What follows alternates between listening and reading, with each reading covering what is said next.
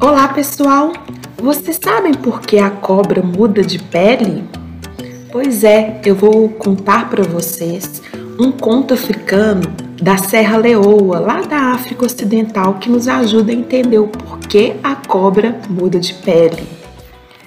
No princípio, a morte não existia.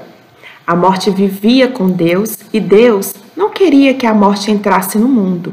Mas a morte tanto pediu que Deus acabou concordando em deixá-la partir. Ao mesmo tempo, fez Deus uma promessa ao homem.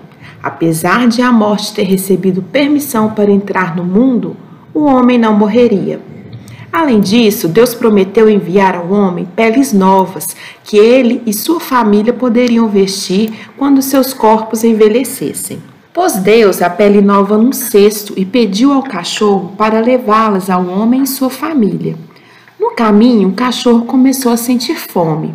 Felizmente, encontrou outros animais que estavam dando uma festa.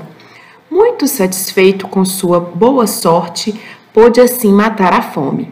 Depois de haver comido fartamente, dirigiu-se a uma sombra e deitou-se para descansar.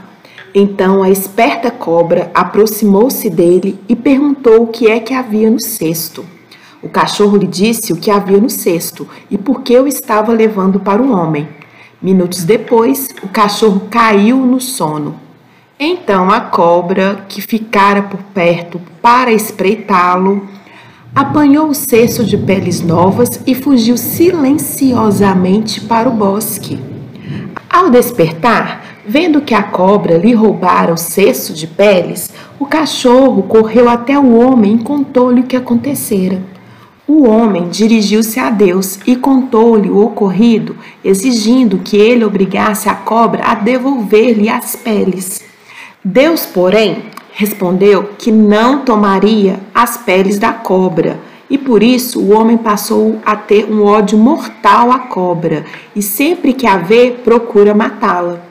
A cobra, por seu turno, sempre evitou o homem e sempre viveu sozinha.